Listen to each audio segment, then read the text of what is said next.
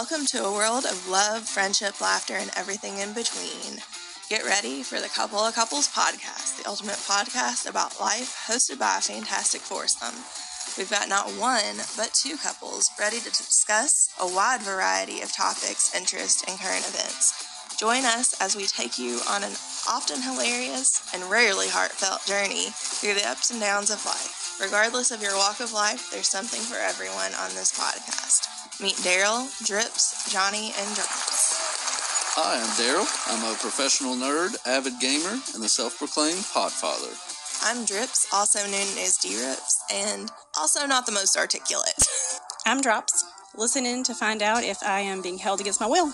And I'm Johnny. I'm willing to do and try most things, and I'm willing to say, well, anything. Each episode, these four fabulous friends will tackle topics like forming friendships, weird science, Delta gummies, origin stories, ear-biting lorikeets, juicy man booties, conspiracies, aliens, ghosts, pop culture, TV, music, and more. And the best part? That was only the first nine episodes. Let us take you on a journey through the highs and lows of what it means to be alive with witty banter, non expert advice, and hilarious stories that'll have you in stitches. If you're looking for the next great podcast, then grab your phone, tablet, or laptop and subscribe to the Couple of Couples podcast on your favorite platform today.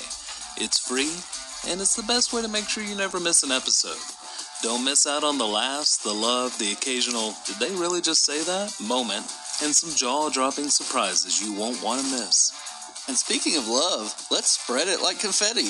Like, follow, and share our podcast on social media. And don't forget to visit our website at www.coupleofcouplespodcast.com to find links to our show on your favorite platform, links to our social media accounts, contact us, or listen to the latest episodes directly from our website.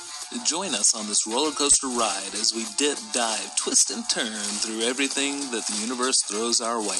And don't forget to check out our merchandise store, which can be accessed through our website at www.coupleofcouplespodcast.com, featuring custom designs based on our sound bites from your favorite episodes shirts, hoodies, mugs, tote bags, and more.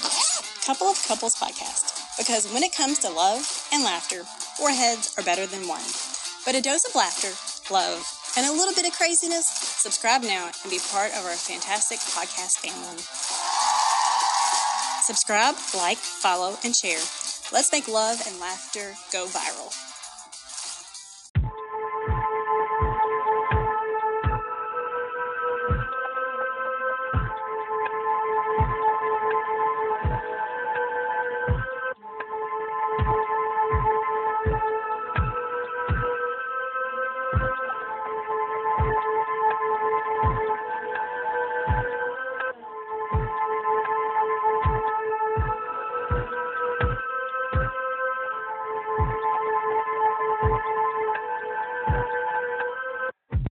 Top of the day, Trash Pandas. Welcome back to Hot Garbage, True Crime Edition. I'm your host, Nisha, and this is my beautiful best friend and co-host. Buddha badass. So we have so much to talk about, but before I tell you what happened on my Thanksgiving, tell me how was your Thanksgiving? My Thanksgiving was, you know, uh, kind of uneventful. We are a boring, but it was fun to us type of family. Eat Yeah. foods, play board games. We Yeah. are board game champions. We went so hard that actually my niece's girlfriend like went home damn near crying. Did you kick everybody's ass at Monopoly again? Uh, we was not allowed to play Monopoly. I was, Oh. I was handcuffed because she already had got stressed out about how serious we took Jenga. Mm. I Oh my mean, gosh, we Jenga's antagonize serious. people. We be tapping the table. We be Yeah. talking about you cheating. Hey, put your palms. Get your palm off the doggone Jenga thing. Get your palm off the square, man. Like we try to sneak and hold it up with their hand on the bottom part while they pull it out. Oh yeah. Oh, I'll be Mhm. doing that. You see what I'm saying? Yeah, we be be- on you. We be on you. I'll we be like, we be in there like Albert Einstein, girl. Yeah. We be up there on all around the block. We be around the cube in the square. yeah. We trying to make sure no one is cheating.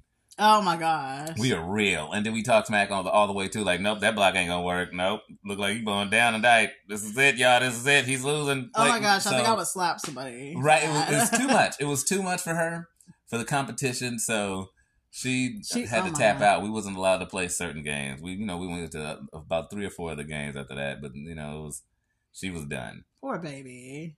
Oh my goodness. I do promote because we usually have it as a family tradition. Every year we play a game called Life as a Black Man.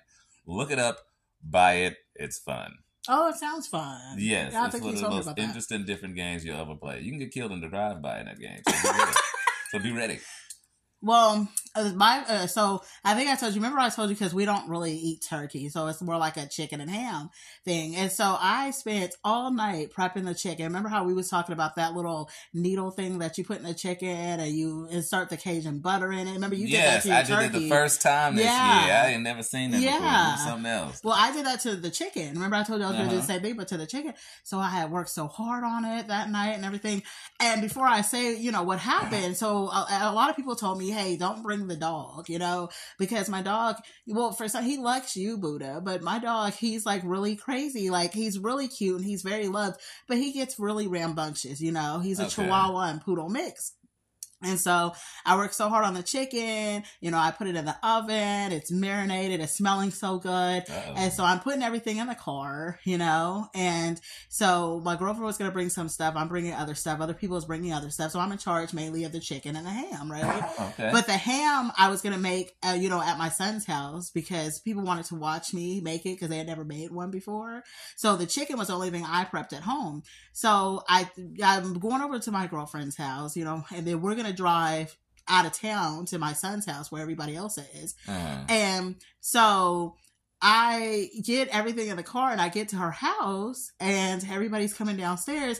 Well, my dog gets so excited to see everybody that he jumped into the back seat and he, to look out the window. But in the meantime, he used the chicken to stand up Oh, in. dang. And I'm talking about his paws was in the juice, like in the juice pan. I mean, you didn't have it in a in a It was in the- crock pan or something. no, it wasn't the crock pan. It was like, you know, those big, like aluminum pans with the foil and stuff over it. So it was You all like, foil over the yeah, top. that Uh, was the thing. I uh, had the foil over So he used the chicken to, To as his little up, step stool, yeah. but his paws was in the juice, and we're like, the chicken is ruined. Oh my gosh! Like I start freaking out, right? So Yes. I asked my daughter, and I'm like.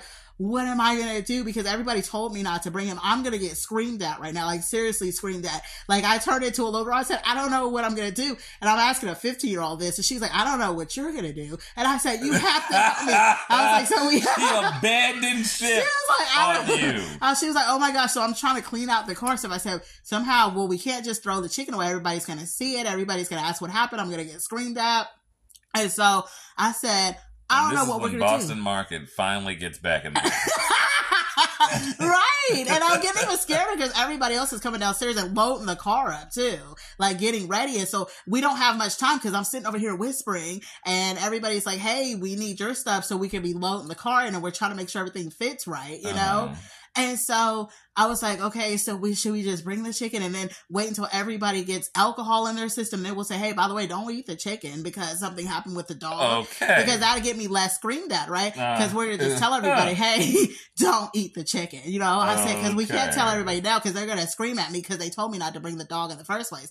And so my daughter was like, why don't we just leave the chicken in the car since we're not taking our car anyway, and then we'll just when we get there say we forgot the chicken. I was like, that's a great idea. Wow. So we go- This gets real. And Yeah. so I was like, okay, we get all our other shit out, you know, uh, get everything in the car. We all situate in the car, and so, so, we. and did wait a minute. So right now the chicken it has puncture holes with aluminum foil that is leaking out the chicken air into your car. Uh, right, like I was like, cause I, but I couldn't take it out, so I'm, I'm sitting over here just cleaning because I always keep a whole bunch of napkins and everything. So I'm like scrubbing. I'm like, okay, I'm gonna have to get the car detailed. There's no way I'm not gonna get the car detailed after this. But my whole thing was not getting caught and nobody knowing what the hell happened. Right. So we're like, So okay. The, sacrifice is you're gonna leave this chicken right, the chicken's just abandoned in the right, in your car. and we were gonna be gone for yeah for hours. This is gonna be good. It, yeah. So we get in the car, and as soon as we get in the car, my girlfriend says, "Hey, by the way, where's the chicken? Because I don't remember putting any chicken away." As soon as you get in the car. As soon as I got in her car, oh because wow. we were about to take off. She's observant. Yeah.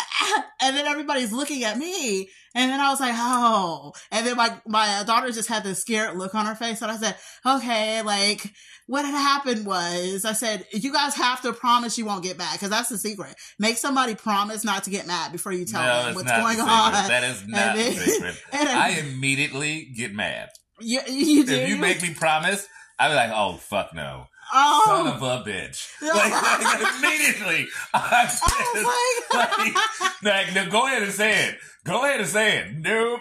And Oh they be like, God. promise. You know, I, I promise a lot. I'm promise. I I'm not gonna finish what I'm promising, and I'm not gonna finish what I'm promised about neither. So that's what you need to know about Buddha. is you need to listen to those words. Like if he didn't say he promised not to be mad, then your ass is not in Oh, for a you're just gonna say I promise. Like, that's why I said before that I promise a lot, and then I promise. That's, I didn't actually say I promise anything. yeah. So I said I promise a lot oh my gosh. as a statement to you. And so anyway, go ahead and say what you said, and then you say it, and I'll be like, "Yeah, I'm up and down that ass." yeah. I never promised that I wouldn't be. Oh my gosh. Well, so after that, I said, look, what happened was he got so excited to see you guys that he jumped on top of the chicken to look out of the window. And his paws I like how you started to try and blame it on everybody else. because I did because I didn't got want so excited to see you. Guys. Yeah, because I and then I made sure I said, "Well, you guys walked past the window because you guys were coming down to the other Mhm. car, and when you guys walked past the window, he decided he got so excited to see you guys that he jumped on the chicken to look at you guys, and I specifically said that, and now the chicken is ruined because his paws was in it and his ass was all on the chicken. Oh God. and so because that's exactly what Why is happened. his ass on the chicken, Because because when, because when he jumped on the chicken, he was trying to stabilize himself. So first he put and his so he paws on the stumbled down and that booty Yeah, got in there like this. He got marinated. Yeah, so he had his paws in the chicken juice in the pan, but then he actually stood on the chicken. So it's like his ass was on the chicken. It was just he was all over the chicken. I know it was easier to take him for a walk that day because I know it wasn't smelling as bad. Like that smells like Thanksgiving.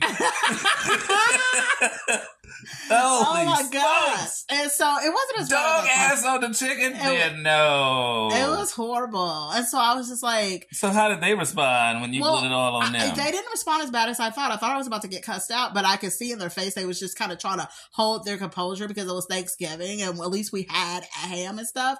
But the unfortunate thing was he got yelled at. They was like, "You better not fuck up my Thanksgiving dinner ever again." And so he's sitting like in the corner of the car, like shivering and stuff like Yeah, that. Yeah. So it's like they he got everything that they probably meant for me, but they was trying to hold it back. That's So- exactly what happened. Yeah. That's exactly what happened, especially because you kind of put it all on them. and then talked about how hard you worked and was probably over there putting that cry on too, and shivering like one of them dogs. In the eyes of an angel. That's how you over here shivering and looking like you in the rain. Because you guys, Smeagol over here. Oh, Like, okay, so they, I would have been over there and cussed the hell out your dog too. Like, mm-hmm. All right, so you worked so, and it wasn't your fault. Like, motherfucking dog! Fuck you, bitch. And this is why you don't sit here and give me none on Wednesdays like I asked for. You be like, wait a minute, are you still talking to the dog? Oh my god! Right. Oh my gosh! But I felt so bad, and then on top of that, it was just like you know they was like, "We told you not to bring him." It was like an "I told you so." But I was like, "I'm not. Bring, I'm not going to leave him at home on Thanksgiving, and everybody is out with their family. That's not right. He's part of the family too." Girl, he's a dog. What? He's a dog. He's meant to guard your house. Well, did you leave Stella at home on Thanksgiving? Hell, the hell yes. Oh, so you didn't take your no, dog? I don't Why take you my animals to go out to eat my food. What are you talking about? The whole point is to go and eat food. Is he part of that? What do we do? Go sit with a whole doggy Thanksgiving treat bag and just walk him out with one? See, this is that stuff. what? this is that stuff. Okay, okay. Well, I guess it's Whatever the leftovers of my leftovers is what they are fortunate to get. Other than that, it is kibbles and bits. And Oh. I mix it up with chicken sometimes. Oh my gosh. Well, maybe it's different because And you have tuna. a big dog, but I have a, a cute little tiny dog. So That's even worse. Because that was running around between people's legs and feet and everybody trying not to step on your dog while they drinking and eating. yeah. Nobody want nobody dog around when they eating. Well, When, when does dog and food ever went together it well? doesn't go together. That's why I had to throw the damn chicken away. Thank you. Oh, and I didn't talk. Dogs and food is never the part of a sentence. Well, I didn't talk That's about happy. this part. I had to do the walk of shame because remember I told you I was just gonna leave it in the car. Well, that was over because I told everybody what happened, and they was like, "Go throw the chicken away right now." And I was like, and they was like, "Where's the chicken now?" I said, "It's in the car." I was like, "Go throw it away." So I'm doing the walk of shame to like the dumpster, and everybody's just staring at me. Yeah, I mean, and me the, that's the sad part. They had to tell you to go throw it away. You was gonna still I have the so evidence. scared. By that point, I was like, I'd have just went and got the doggone chicken myself. Like, you know what, y'all right? Because that was going. They saved your car. That's what They they, did. did. They. I was so nervous and just, oh my gosh, because I felt like I fucked up Thanksgiving chicken that day. You did. Oh my you god. didn't even have to feel like it. That's what happened. so, single handedly doing everything you wasn't supposed to do. Oh my gosh. And that was right after I had to fix my tire and everything. So Thanksgiving, it, it ended really good with family and friends, but it started off really eventful. You the type of person that don't even put your dog in a kennel, do you? You don't. You, you have him in the car just hopping on everybody's lap as they jump Oh around. yeah, I, I don't put him in the kennel. Oh, yeah, he's in the car. It's because he's people. And do you have ever seen any other people jump in people's laps and lick on their face?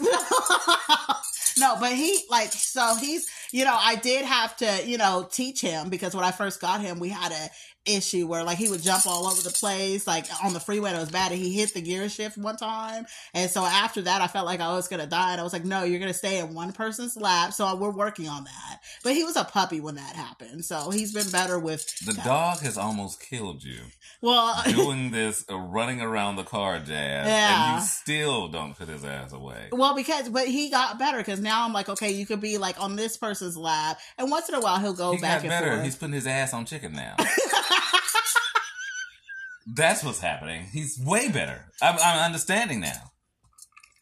Well, I'm gonna, you know, I want to apologize to everybody who told me not to bring him, and I brought him anyway. Ev- and the coldest part is that it was everybody. It was everybody. It was everybody. Everybody told me not, Not to even bring your daughter supported you on this. No, one. actually, she my- abandoned ship as soon as she was like, "I know what I don't know what you're gonna do." Yeah, yeah, she did. I mean, because everybody told me not to bring him, except for her. She just she didn't say anything about not bringing him. But when that happened, she was just like, "I don't know what you're gonna do." So I was like, I, I was in it by myself. She still lived in the house with you. That's why she didn't say anything of not bringing him. She Yeah. was like, I mean, it's whatever you want to do. You know what I'm saying? It's your life. You. That's what she said. like, because she was ah. wise and wanted to sleep at night, and I had to pay rent yet. So, Well, speaking of Thanksgiving, so we want to give a shout out, don't we, to a bakery? Yes, we do. We just had a really good Bundt cake, did we not? I know the bun cake was badass. I forgot the name of the bakery. Was it? Was uh, It's called. I want to give a shout out, Cupcakes and Happiness. Oh yes, because it was happiness. Yes. Now yes. that, that it was that wasn't a cupcake, but it was happiness. hmm It was a so we had a peach cobbler infused Bundt cake, and Buddha said that his wife is probably not even going to get some out of the piece that I gave him. I mean, it looked like it was enough for two people. Is all I'm saying. Uh, yeah, Don't just like- put it on me like I'm like just tearing down the snack. Oh, because it was so good. But it is delicious, and it wasn't big slices. Like What- I felt like you gave me two Safeway samples. What here. really? I thought it because you know what? Okay, I have a funny thing to tell you about that too. So the Bundt cake was actually supposed to be for Thanksgiving, you know, and it actually came the day after because post office, post office thing, you know what I mean? And I was like, damn, the cake didn't come, and I'm happy that it didn't come because I think that was the Lord's way of saying, you know what, you need this cake to yourself. Oh. Oh, is that what it is? Yeah. He works in mysterious, In mysterious ways because it was so good, like the butter and the cinnamon. Oh my god, just it- for you. didn't it just taste Just like peach cobbler, though? I mean, it that man, it has the seasoning is beautifully and it's warm. Yeah. The seasoning is warm yeah. and delicious. So, I, so I, I didn't even know you could cobbler it. You can cake a cobbler. I didn't know that either. So you guys make sure for all of your cake tastes, and she does cupcakes too. Cupcakes, cakes, cookies. Go to Cupcakes and Happiness. It's on Instagram. So Cupcakes and it's spelled out and Happiness. And by Paula, by Paula, she's so good. Will you eat rays of sunshine. Yes, I actually sang praises last night. Rainbows. Burnt rainbows. I like that. Oh It my gosh. Beautiful. It's so good. And she can ship your cake from anywhere too. She's a, her bakery's in Chicago. And she can literally ship the cake okay. anywhere. Okay. You know you're a real cook when you're in Chi Town. I don't know. Yeah. that's those are one of those towns where you'd be like, oh, I don't know. They they cooking out there. Yeah. Yeah, I don't know like what she does, but that cake tasted like heaven. It is so moist. Remember when we talked about the Delphine when we was talking about the Delphine episode? We was talking Yes, about uh, where moist cake came from. Yes, and I hope that's that what she uses her secret ingredient. but anyways, we love your pastries and we're gonna get more. So, speaking of reviews, we have another review, don't we? yes, we do. Yes, we do. And this one is from I'm Tina Bina. Wow. Ooh, Yeah, that's kind of a fun name right there. that's cute. Title is Still Laughing, five stars. Nisha and Buddha are so funny, I could listen all day. Good research and commentary, too. Give them a listen. They are amazing. Keep up the good work with two hearts. Boom, boom. Oh, thank you so much, and welcome to the Hot Garbage family. Girl, we love you. Become a trash panda, apparently. Yes, thank you, um, Tina Bina. That was so awesome. That just made me want to cry. Did that? It did because it's so amazing. Like we're loved, but it doesn't it make you feel good to be loved? I do love to be loved. yeah, definitely. I'm, you know, I'm, I'm powered up on that. yeah. It's a didn't Michael Jackson sing a song about that? Something about the world's a better place because of love or something like that. He, he said heal the world. Oh, that's what it was. place. That's what it was. Yeah. It was like him, Stevie Wonder. It was like 19 old ass people in this. that- that Did you class. say I think like everybody from The Wiz was in there. Yeah. Well, so speaking of love, we have another love because today we're doing a listener request. Isn't it great? And Oop, so, oop. yeah, so I wanted to start off reading this because actually this listener, she has been so wonderful on Instagram and on Facebook. She's very, um, always, you know, involved in our discussions. She asks wonderful questions, you know, about, you know, whatever we're discussing. And she's very, very involved. But it didn't start off that way. Like she started off not liking our podcast at all. She's the one that I love. No, She's the one that you told me about before that started off hating us. Yeah. And said that she kept listening to us, hoping that we would burn in hell and get fired. And then ended up liking us. Yeah, it wasn't the one from the bad review, but it was this this other one. Okay. Yeah, no, the one from the bad review. She's she's No, but it was somebody that said they started off loving Yeah. us, hating us, but then they ended up loving us. Yeah, I think I told you about her. Yes. Yeah, and we're finally to our listener request. Yeah, I think because I was like, I'm not going to read this interaction till we get to her listener request because it makes it also more fun. okay. So, yeah. Okay. This is great. So this is from Jennifer, and I want to thank you so much, Jennifer, for hanging in there with us and just for supporting us because you're just so wonderful. And going to the other shows and realize they just boring. yeah. It's okay to say that. I didn't tell you to say that though. Yeah.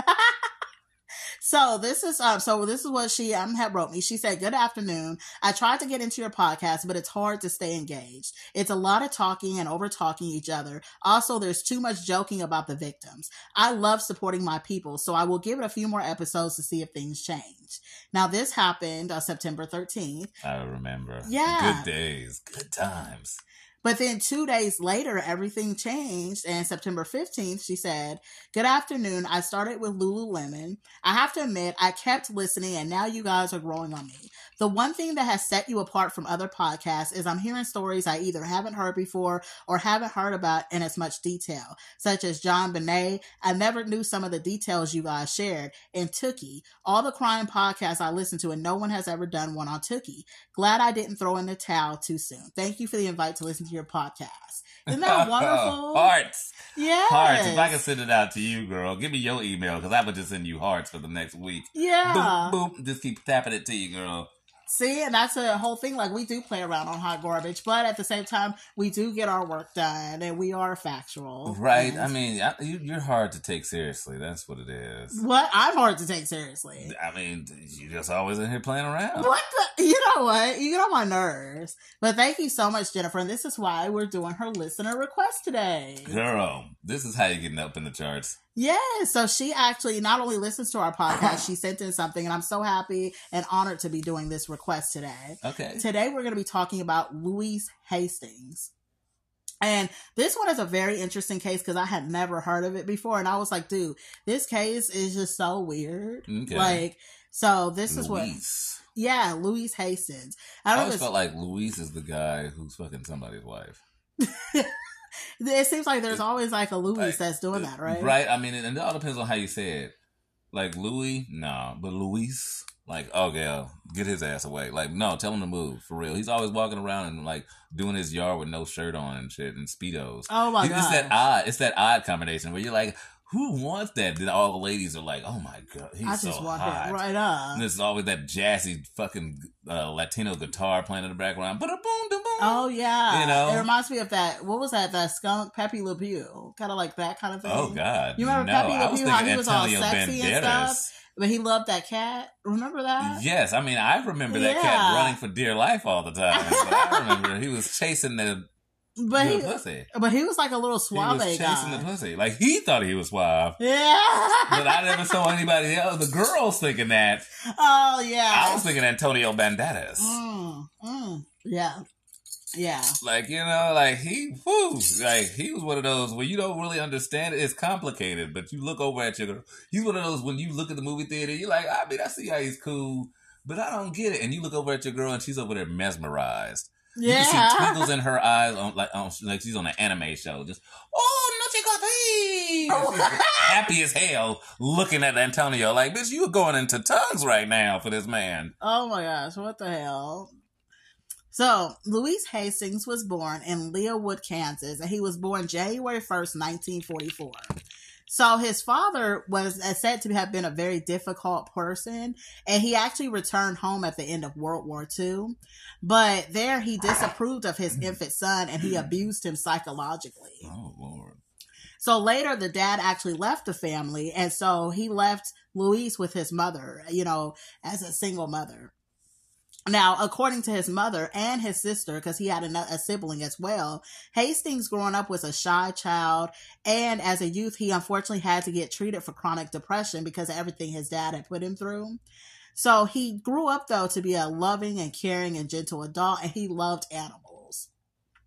He actually considered himself an environmentalist, and this was actually good. He actually volunteered to clean birds off after the oil spill. I forgot about that. Do you remember when that big oil spill happened? And they actually had people volunteering on the California coast to like clean the birds off because the oil got all at over the that one? I mean this happened Yeah. multiple times. Yeah, he was at that one. Like, Wow. yeah, I couldn't even believe that. Like, I would clean birds off. I never got to do that before. Would Man, I'd go talk to Louise. I ain't gonna lie, you over here cleaning birds off and had that name going on. That, that is just sexy. You? Yeah, and the fact that he cared about the environment. That's awesome. Because I do, I do care about the environment a lot. I Mhm. believe, you know, we need to take care of the planet because the planet loves us. Yeah? I remember you really like. I love the environment, but you really love the environment because remember when we were at one of my events and I was like, we didn't know where to put all the fucking balloons, and I was like, "Fuck it, I'm just gonna let them all go." And he was like, "No, you're not gonna let those balloons go." I was confused, girl. I was like, I don't want to. I all like other people's balloons. Was like, Yeah. uh-uh, we're not putting that into the environment. It could destroy things. It get caught places and even even end up in the ocean. Yeah. Come on, man. Uh, and I try to be like better about that. I just didn't know where to put all those damn balloons. Remember, they were so annoying. But We got to take care of us and Mother Earth, man, because we all we got. yeah, absolutely. Now, after he graduated high school, Luis actually ended up serving in the Air Force, where he later became a computer programmer, and then he began to work in this process, uh, profession at Stanford University. Now, all this happened at around 1975. His colleagues that he worked with described him as a very introverted person. So he didn't talk much and he was always worried about his own like personal safety and stuff at work. So he's one of those people that like always followed what it, you know, what it said in the, you know, what is it called? The job safety training that every job has. Oh, he was the people that actually followed the instructions. Mm. Like, he's one of those people. Sounds like when you was by the book niche over there, girl. Yeah. Really liked you at the time. I'm not even gonna lie about that. Yeah, I am by the, you know, I am by the book. Like that. I'm having a hard day.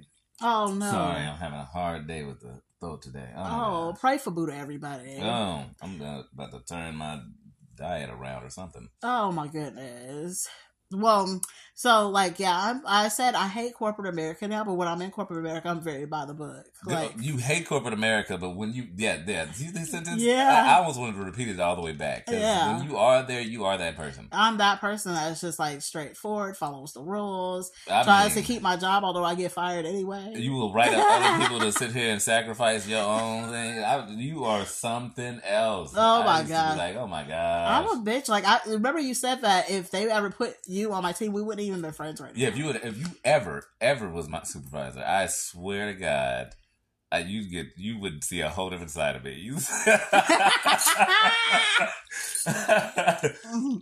and it's not that we wouldn't be friends in the whole sense of I wouldn't be nice to you or at least attempt to apologize to you afterwards. All the stuff that I'd have said to you over the course of our job history together, you would not want to be my friend. Oh my gosh. Now, they also stated that he had a high opinion of his work, but his programming skills was only mediocre. I want to apologize because I think you can hear my bracelets. Can you hear my bracelets? I forgot and brought them. You I'm going to take my bracelets off real quick. Should I take them off? Yes. Okay, I'm going to take my bracelets off. So just one second, everybody. Oh my gosh, this brings me back to our first episode. I had my bracelets on. Remember? Yeah, you just I keep forgetting to wear my trying to look fly for Yeah. the camera. And then you can hear. So I apologize if you guys heard jingling. I apologize. That was like a rookie mistake that we had made the first episode. right? hmm Okay, so now back to what I was saying. In 1979, Hastings actually married. This is A, rough episode. I'm coughing. You're You're tingling. It's it's just rough. out here today. yeah. Oh my gosh, I gotta I- remember I'm having like a wild coughing fit. Where I just feel my throat is itchy today. Oh, I hope you feel better, Buddha. We, yes, we apologize, everybody, for this episode. Right? I apologize if every like 10 minutes I'm like freaking coughing in you guys' ears. I'm trying to hold it down. So in 1979, June 1979, Hastings married Madeline de Stovall, and she was a librarian. And during their honeymoon at the Kennecott, I hope I'm saying it right, the Kennecott Lodge near McCarthy, they both decided to quit their jobs in California, and that's when they moved to Alaska the following spring. Okay. So in 1980, they moved to a duplex in Anchorage from where Hastings operated a computer service company, but without much success. Like, you know, his, he couldn't get his business off the ground. But he, be, yeah, but he became very disturbed by the economic development and the population growth that, you know, it brought that he became increasingly opposed to the Trans Alaska pop, pipeline. And so basically there was a Trans Alaska pipeline that had started to be built there and he was very against it because he was like it's going to bring like too many people in and it's going to increase the population and that's not going to be good for the environment. So he was very against all the oil the stuff that was going on there. Okay. Well, you know that was the transportation of oil that Mhm. then the mass in a mass quantity amount is what I understood it was. Mhm. That's what we're referring to. Yeah. Okay. hmm hmm So according to so later on, after everything that's going to happen, a psychiatrist is going to say that he considered himself to be the savior of Alaskan wilderness. So to esca- Which is kind of cool. yeah, like he like he was saying, he was like you know like he you know he cared about the environment, but we're to see he's going to take this love and care for the environment way too far. So we're going to see what's going to happen. I mean, we'll be the judge of what's, what's way too far. Oh. Don't you tell me. Okay, okay. So to escape the influence, you know, of the civilization, because remember a lot of people started coming into Alaska, what him and his wife did was they purchased an unoccupied house on the property. It was like by a Kennecott copper mine. And this was about this was in the town of McCarthy. It was like five miles from the town of McCarthy. Now, McCarthy was an old mining community. So that's where they used to mine like silver, gold, copper. That's where everything was there. So it was very deserted and it was very much in the wilderness and in the mountains. Okay. Now, the nearest large town was 100 miles away. So that'll give you like an Jeez. example. Yeah. So in the 1980s, McCarthy was not accessible by road during the winter. And so basically, him and his wife spent most of the summer of 1982 repairing their house and getting ready to live there. Now, this town had no running water, no phones, and no electricity. Besides, they had to have a privately owned generator to have their electricity. So it was very much like back in the 1800s, like an old I mean, West frontier living off the town. Yeah, it was like one of those. The lack of water is what's terrified me. Like, Mhm. hey, man, that's something you need to guarantee for yourself. Yeah. And well, this was a town from what I understand is they had to be resourceful on everything. So they had to go get their own water. They had to go hunt their own food. You know, they had to go fish. So it was like one of those kinds. Yeah, I mean, go out and get my own food, okay. Making my materials, okay, but life saving water, Yeah. Right. Not knowing where water is going to come from, you only have three days with that, man, and Mhm. you're dead. Yeah. And they didn't even have plumbing. Like, so they had to use like outhouses. That's how this, it was real. Okay, I don't know if I could do that. Yeah. That's it- the only thing is I do not accept the smell of poo. Oh my god, it, it was all bad. Now McCarthy only had two airstrips for travel, and they only had uh, instead of a general store there was an older couple and we'll get into them later that what would happen is they would have to radio in whatever supplies you needed and they their house was like the hub so you go pick up your your, your supplies from their house And a helicopter show up to drop you off supplies? well the plane a plane would come in and they only come once a week once a week And it would it drop it out in a parachute? well no there was What an is this? Is a rescue site? What is this? Y'all in the middle of a freaking war zone? you just got so mad just Because I'm like, that is too far now. Now you're too far from society. yeah they was literally far from society I- when somebody's dropping stuff off in a plane and a parachute and a package, and that's how we get mail, I'd be like, all right, bro, we need to bring it in. We're in the Congo. I've seen this, and gorillas gonna kill us all. That's what I'm trying to tell you. It's funny that you said that because we're gonna get to a part where okay, I don't even want to kill it, but yeah, Yeah, stop, narrator. animals, Just tell me what's going on. okay. So there was only 22 residents in this whole town, Mhm. so it wasn't even called. I mean, it couldn't even really be called a town. That's not a town. It was just 22 people. There's 22 people camped out over there. Yeah. That's what that is. And so, and your neighbors kind of wasn't your neighbor. Like your neighbors would, your closest neighbor would be miles away. Like sometimes it would be even a 50 mile radius of you. So like literally if you were there, you were there by yourself. That's what develops those people that just shoot anybody that come towards them. They're like, why are you even coming here? 50 miles from nowhere. So are you wondering how to even get into the town in the first place? Girl, no. I am not. I'm about to It sounds like you got to jump out of a freaking window, a, a plane, and parachute in. That's what it sounds like. so basically what you have to do is you first you have you have to leave your car right like you have to leave your car into and then there's like a little rickety hand car that's made out of woods and you have to get across the river in the hand car that's how like I'm you actually car nowhere. you have to leave your car. There's no way to drive into the town. You have to leave your car. You have to get onto the little, the little rickety. I leave somebody's thing. rental out there, but not my car. so, and like I said, the rickety hand car is built of wooden planks. So now you're in the town, you know, you're good. And so basically, here's a little bit. you let's just look devastating.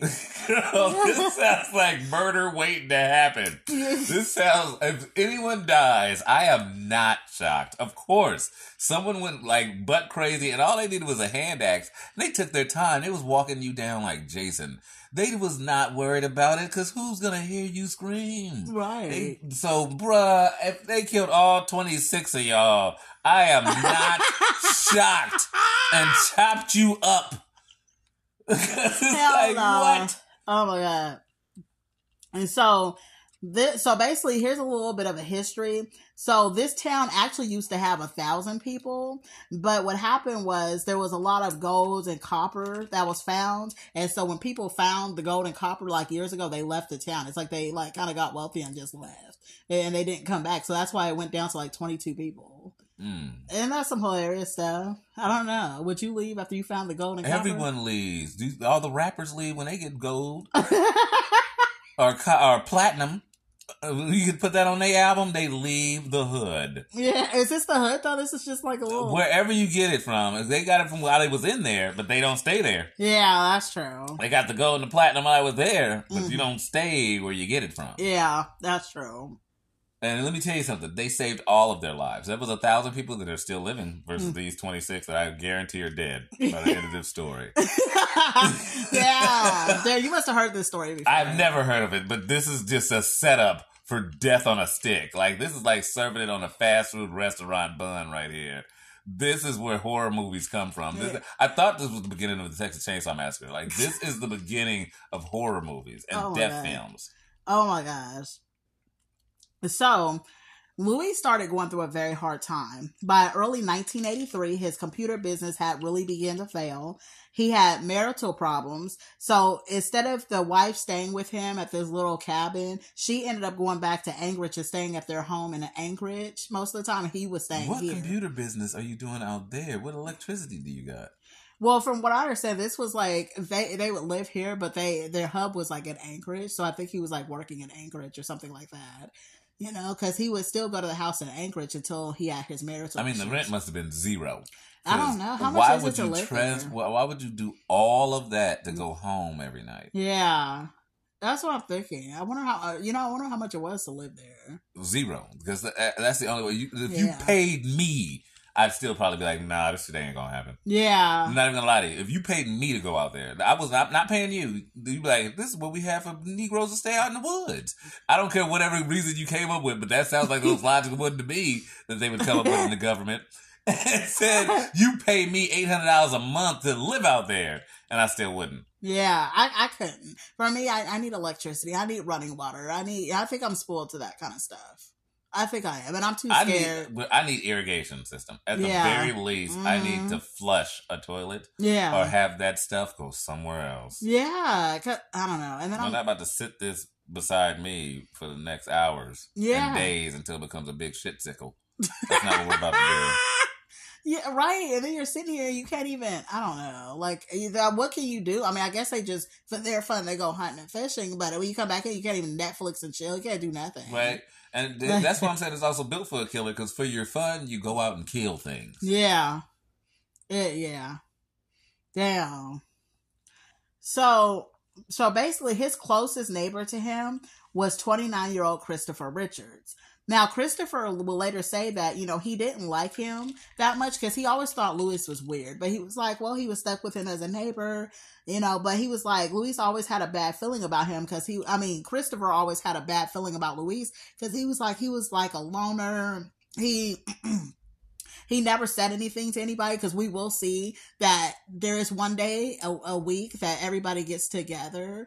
But however, during I'm glad you times, explained that because I'm like, girl, there's 26 people and y'all, he's he's the loner. I'm like, huh? I'll be looking at him kind of smiling, like, oh wow, yeah, he's Yeah. so weird out there by himself. right, and you're by yourself too because yeah, The pot calling the kettle black over here. and I'm wondering because this Christopher Richards, he was only 29 years old. Like that's so young to just be in the Abandoned wilderness. ship. Uh, right. 26 people out there. Ah, that's crazy. So he, so Christopher Richards and another resident would always kind of talk about Louis and be like, "Oh, he's weird." Like they just thought he was a really strange man, right? So What's the dating game when there's 26 people in your town? I don't know. I, well, you'll see some of them are already married. Most of them are already married All You have to come out there with somebody. Well, yeah, because there's nobody to date. Just- Most of them are already. Yeah, there's def- well that makes sense because there's t- 22 people. and then what happens with your children? That's what I think people like that don't think about. Oh yeah. Well, if there's 22 people in the town and they all have kids, I guess they grow up together. They all date, marry each 22. other. That means there's only 12 couples, girl. You Well, just- yeah, but the kids all grow up and and they So, so, how long before they dating their cousins then? no, but they're not related though. So you could date your neighbor's son. Right, but then when your grandkids have kids and you've Oh. already dated your neighbors and your neighbor already dated their neighbor, Oh, so eventually it does turn into cousins, and yes. yeah, eventually somebody is going to be a cousin, right? I think no, unless you just keep dating the neighbors because I mean, and what if the other people only gonna have, all have boys? oh oh, and there won't be enough and there was enough neighbor that another neighbor that had two girls. Eventually, it's gonna be cousins. That's what Oh, I'm saying. Like you making it seem like everybody just boy girl boy girl, and they doing like five or six of them jazzy things. yeah, or a dozen of them. You ain't even got food to feed yourselves that much unless you hunting down deer by the loads. yeah. Now hurting the environment, which you say you don't want to do. I didn't even think about that because yeah, because what if or what if somebody only has like seven boys and there's only like two girls in the whole town? What if somebody don't have seven kids at all like that? What if they only have one because they sitting here and had birth problems and all that? Oh, and shit. Issues. oh, what if they only have one? And they only have one kid and it's a boy. what are they gonna do? What you about to do with your three boys? Five boys. I don't know. The population is gonna be over. Somebody's gonna have to have a girl somewhere, right? And what? All the boys get to get a taste? That's what I'm saying. Y'all don't be thinking about like, okay, like, how is this gonna work? And then that's gonna definitely need to eat breeding. Cause that's all the brothers was getting all that. All those was cousins coming out of that. oh no! Damn. That is crazy. So it's like you're gonna raise your daughter to say, "Hey, you got to save the population out here." So you got to pop out you everybody. gotta you gotta be Eve. You gotta start popping out everybody's kids. like if somebody needs it, you gotta give them a little something.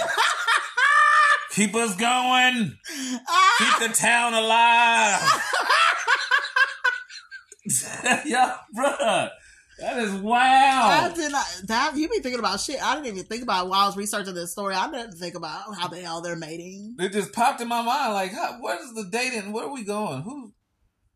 Okay, once you have for you, it's fine. For you, it, this immediate situation. But your kids, and this is why you see people that be saying they live off the grid. Their kids don't never be want to be. Because what do you do out there with each other? That's all you do. Oh yeah. And now I'm wondering, what about school? How the fuck are they going to school? Your parents educating you about chopping this wood and shooting some deer. That's all they. Tell, that's all they want you to know. So they don't know how to read. Most of them probably grew up can't even read. right for what? Does that help you chop an axe? Oh Help my make god. firewood. Oh, that's terrible. They know how to eat and shoot That's terrible. That's a, not a good life. And then pop out babies. and get- pop out because you better do about a dozens too for whoever wants it. Whoever's hot to trot, get up in here. But where do you go to the doctor to even get your, you know, your You don't. You get some deer dung and you you know you rub it around in the right spots and you make sure that you know it keeps them from infection. I guess. Damn. That's crazy. Mm, mm, mm. So the night before, what I'm going to talk about, Louis goes to Christopher Richards' house and they play a board game, right? And so there, Christopher actually said some of the people was away. They went on a ski trip. And so Louis, he was like super disappointed about this and we'll see why. So we have some of the people in the town gone on a ski trip. I'm sorry, the way you're looking at me. Cause it's just that small where he know like he mad at you for going skiing. Like you son of a this is a weirdo. Now, Hastings actually started to elaborate an attack plan because he wanted to, to attack this pipeline. And remember, I said he was very against this pipeline because he felt like it was going to destroy the community eventually. So a year earlier, he had bought guns, he had bought 2,000 rounds of ammunition, and he had built a silencer that he had covered in beaver fur. So that way, I was like, dude, I, he built his own silencer.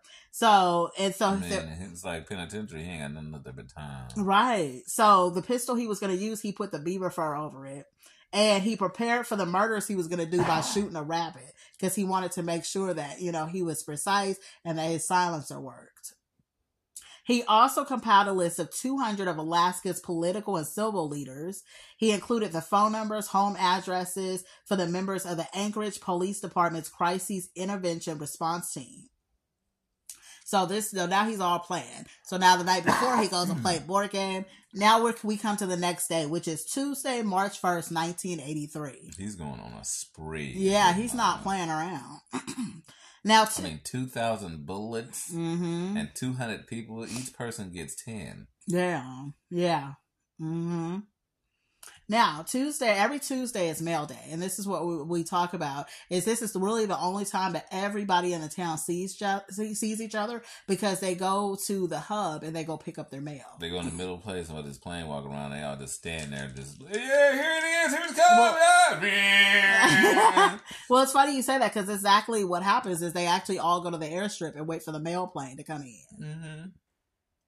So while they wait for the plane to come in, that's literally the only time that they start socializing. They catch up on whatever's going on in the town, whatever's going on with people. That's when they actually gossip. And that's why everybody thinks Louis is weird because every Tuesday when mail plane comes, he stays to himself. He don't talk to nobody. So he's like really standoffish from them. Funny thing is, is they all those traits fit my wife perfectly.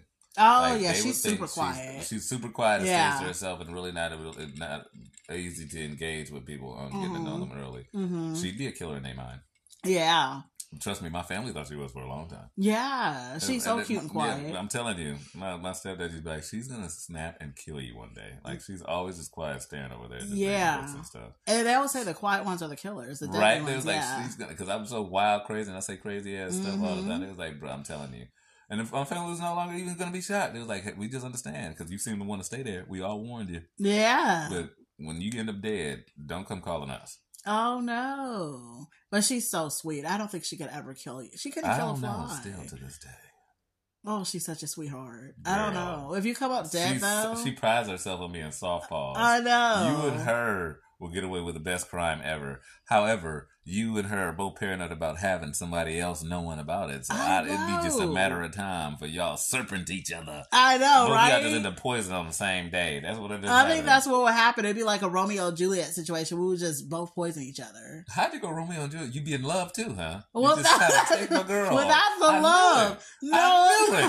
Nah, can't take Without it back the now. Like, it'd be Romeo and Juliet, like we kiss each other in the mouth and die. Like, Oh, wait a oh, minute, you know wait a minute now. I didn't say none of that. You get on my nerves. I and mean- Romeo didn't even poison her himself. She poisoned herself. She poisoned herself, and then he woke up, thought she was dead. He poisoned himself, and then she wasn't dead. So then she woke up, saw him, and then she poisoned herself from real, and then they died together. Girl, that's what you pictured with That's you and my real wife. love. But I would. That's not what I was talking about. But I You meant just- like as far as the say that. poisoning part. But I would never fall in love with your wife, Buddha. Mhm. You think I'd be over here plotting on you? It seems like it now. no. it seems like it's already the forbidden love, Romeo and Juliet. Like, oh yeah, oh, and you'll be dead too. I forgot about that. this is a happy day all of a sudden. like, I don't, I don't know why, but you have a smile on your face. Well, I'll tell her not to kill my podcast host because who am I doing this podcast with if you're not here? Well, hopefully that will save my life. Yeah. You guys can keep your entanglement as long as I live. so, so basically, like I said, there was a couple named Les and Flo Hegland. That was the older couple that I talked about. They were the hub of everything. They would keep people's groceries, supplies, and you would also on mail day you would go to their house as well and pick up your supplies. Mm.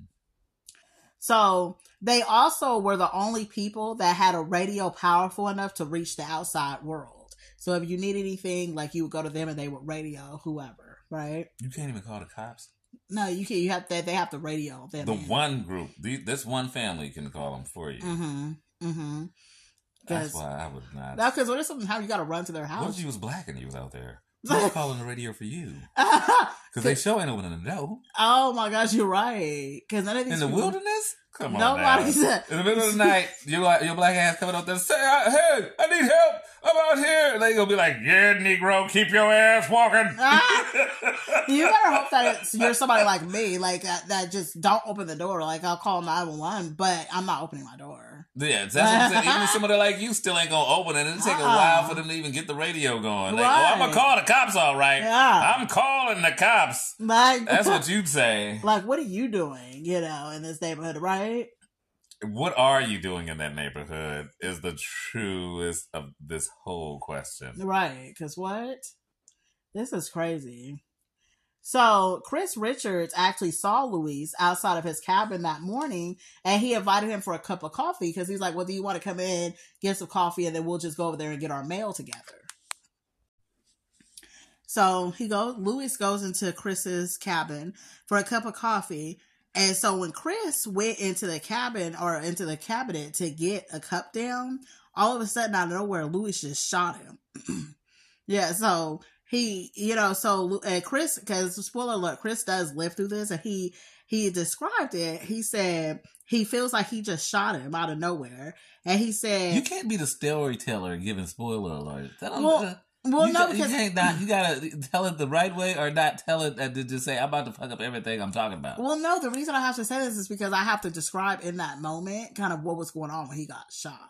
Yeah, describe this it in the moment, but don't tell me he lived. But this is coming from his words. So I should know he- that until later. Okay. Oh, this is, but I'm saying this is coming from his words. So it's like, you know what I mean? I can't really say it's coming from his words if he had died. Does that make sense? You got to work on that. Oh my God. Your, your spoilers are the story. Okay, you know what? Okay, just sit Yeah. back and enjoy the story, okay? Uh huh. So, anyways, he said that when he turned to reach for a cup of coffee, he felt something hit his cheek and then he felt something hit the top of his head. So when he turned around, he saw Louis was approaching him and he started screaming at him to stop, you know? And Louis responded to him. He said, You're already dead. And if you just stop fighting, I'll make it easy for you. So, At this point, Chris grabbed the knife and he stabbed Louis. He didn't pay attention to like where he stabbed him at, but he ran outside. Now, keep in mind, it's snowing really bad. Like we're in the wilderness. So he ran outside. He didn't have no shoes or barely any proper clothes on. So he's like running through the snow in his bare feet. Mm, mm, mm. And this is all bad. Like this is literally something out of a horror movie right now. Girl, called it. Yeah. So he ran all the way to a neighbor's abandoned cabin, and this is one of the people that had went on the ski trip, so wa- wasn't there. And so while he's running, Louis is still shooting after him, and a bullet actually nicked him in the shoulder while he was running too.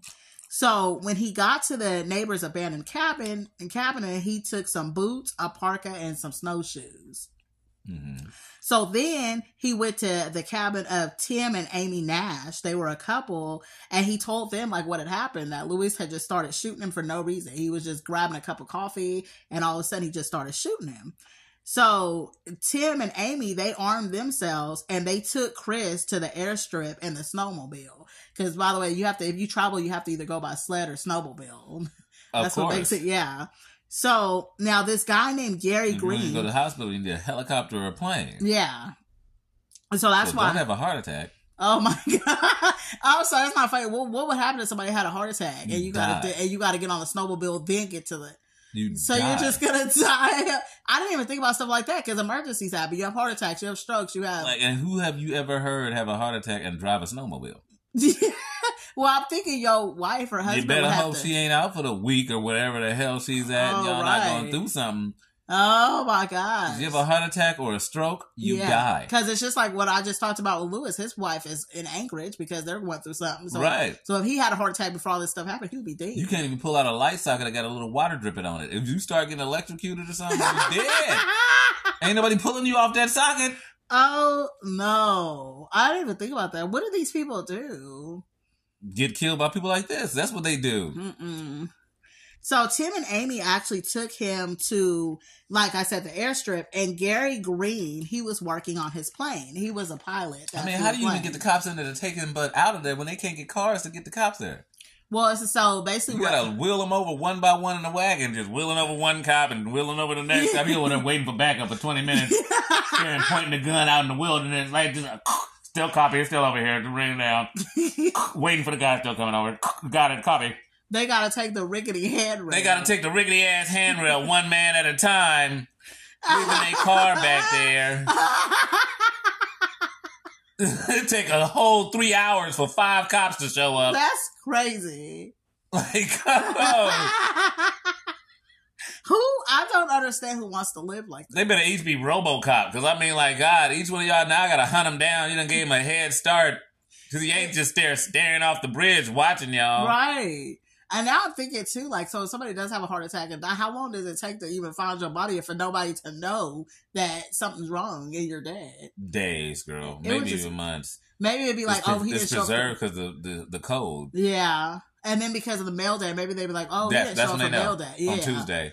Yeah. Nope, nope. They don't even be the first mail day because you know they he was over there being weird, so they don't even know. It would take like two, three mail days, like two, three weeks. They'd be like, Filbert has not shown up in over a month. Somebody should go check that out, y'all. Damn. He there clutching the doorknob at his chest, dead like a mofo. Oh my god.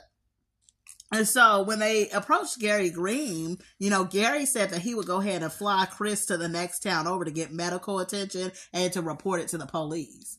So he had to, so he, you had to go to the next town over to even report it because that's where the You police had to is. fly to po- report it to police.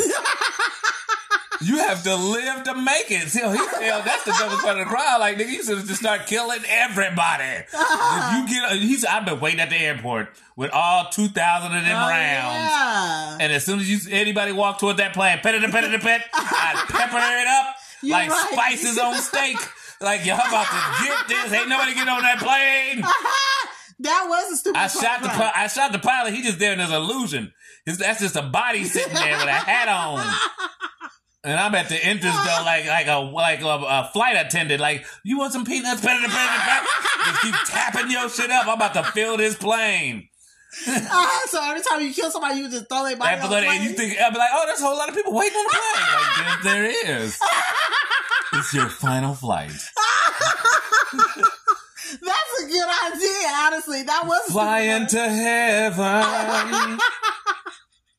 That is the stupidest part of the crime. Because why did he wait? Why did he kill the man getting a cup of coffee first? Like, why did he Yeah, do it like that? Like, no, bro. I, I'd have started with him, but then uh, when he ran off, I'd have just went straight to the airport. I wouldn't even have chased him.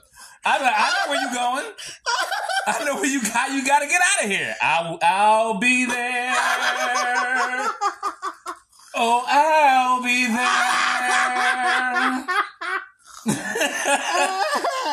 I can't take it. And so Gary then saw Louis heading to the Hegland's house. So Hegland, remember, that was the couple that's the hub that holds everything, the elderly couple. So in the distance, the flight, the pilot saw him going over to the Hegland's house. And so Tim decided to stay back and check on the Heglands. Mm. So, so basically, the plane started taking off and then Tim ran down the, the runway and he went to the Hegland's house and he saw blood everywhere at the Hegland's house, right? Mm. So he then saw Louis on the back porch. What?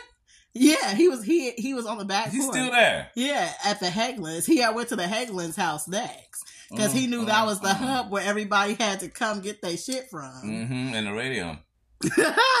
so when he saw so when he saw Louis, he tried to shoot him, but he missed.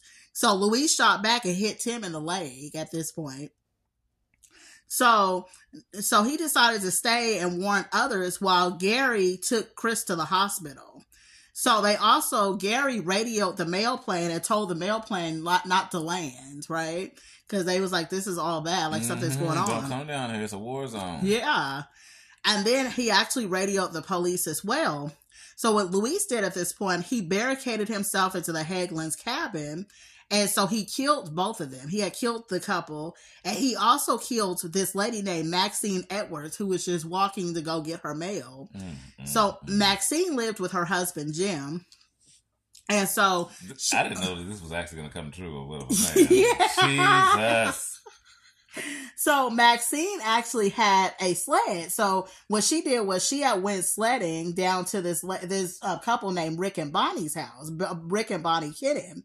So Rick was like, you know, he was gonna go get the mail, and Maxine was like, "Well, do you want me to just get your mail too, since I'm getting, you know, mine, you know?" And so he was like, "Yeah." so she's sledding by the house to go get the mail, and it's not funny, but I'm just picturing she's mm-hmm. sledding by the house, right? On a bobsled, isn't what you thinking in your Yeah, mind? She's like- funny. she's, she's not like- Jamaican. she's looking regular sleds, but it's a, it's an efficient way to travel. Yeah, the little sleds, but it's just because I'm picturing this. This is like a mass shooting, but it's all in the snow and everybody's This is what's crazy is the cops have already been informed, but it's taking this goddamn long when he's gonna kill everybody in town before y'all even show up. Oh my gosh! Right, This is the point of what I was trying to say. Why the hell would you do this to yourself? this is wild. Unless you, uh, unless you Arnold Schwarzenegger, you know what I'm saying, the actual Terminator one, not not the not the 75 year old great looking body uh, bodybuilder of now. Oh yeah, But I'm talking about the the the the actual Terminator. You don't really have a guarantee that somebody once you start shooting, there's no guarantee that you win that fight. Mm-mm, not at all, not at all. So now he's killed. He's killed Maxine. He's killed the Heglands. And what he did was he threw all their bodies into the bedroom. So he just piled their bodies up. And then he went to the airstrip because he stole, after he killed Maxine, he actually stole her sled. And he, he I'm, I can't keep myself together because after he stole the sled, he sledded on down to the airstrip. Hell yeah, you did. Sorry, what? Bumping Christmas carols. Oh, the weather outside is brightening, and the world is so delightful. And if there's no place to go, let us know, let us know, let us know. He was just cruising. He knew that he had hours, maybe even days, for anybody to show up. Why rush? Why rush this? what? So he gets to the airstrip, and then what he did was he crawled on top of a mound of snow and he started firing at the Nashes, right? And so they're both wounded. So then he walks up to them, he just shot them again, and he fired them in their head. So they're dead now. Mm-hmm. He dragged their bodies, he hid them behind some trees. And so now there's another couple, Harley King and Donna Byron.